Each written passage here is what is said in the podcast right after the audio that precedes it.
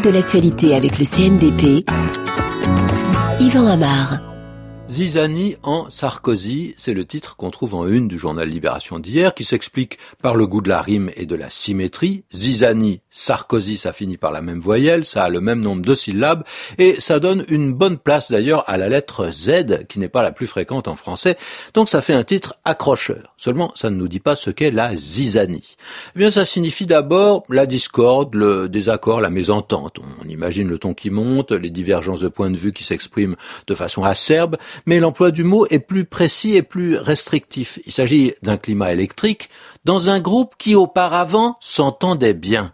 Donc, il s'agit d'une tension qui monte entre des gens qui, à un moment, ont fort bien cohabité. Et puis, ah, soudain, ça ne va plus. On voit les étincelles, on sent l'orage qui gronde, la zizanie est là. Mais le plus souvent, ce mot, qui n'est quand même pas si fréquent, s'emploie dans un usage précis il y a une expression toute faite, semer la zizanie. Alors, c'est quelqu'un qui la sème en général, hein. petite phrase, allusion pour dresser les gens les uns contre les autres, attiser les jalousies, on met de l'huile sur de feu, euh, on met du vinaigre sur les plaies, et on va aiguiser les agacements. Mais parfois, c'est beaucoup moins volontaire. Hein. Un sujet, une question difficile peuvent semer la zizanie, déterminer plusieurs camps, là où tout le monde aurait dû être à peu près d'accord. L'important, c'est bien cette image, semer, qui indique qu'une petite cause peut faire naître de grandes querelles, comme une petite graine peut être à l'origine d'un grand arbre. Et l'image indique également le caractère indirect de ce processus, parce que semer, c'est faire un geste apparemment anodin, peu important, qui ne portera ses fruits, qui n'aura ses conséquences que bien plus tard. Et il faut dire que la sonorité du mot se prête bien à sa signification.